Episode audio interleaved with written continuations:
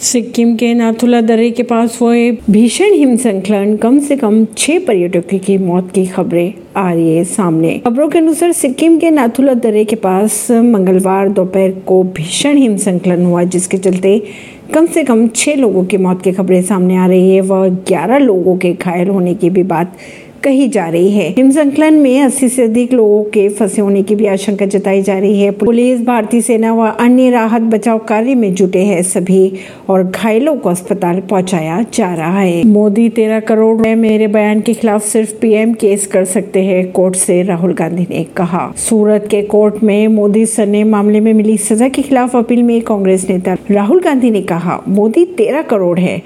सभी के पास शिकायत दर्ज कराने का अधिकार नहीं है। उन्होंने कहा, प्रधानमंत्री नरेंद्र मोदी के खिलाफ बयान के लिए केवल नरेंद्र मोदी शिकायत दर्ज करा सकते हैं।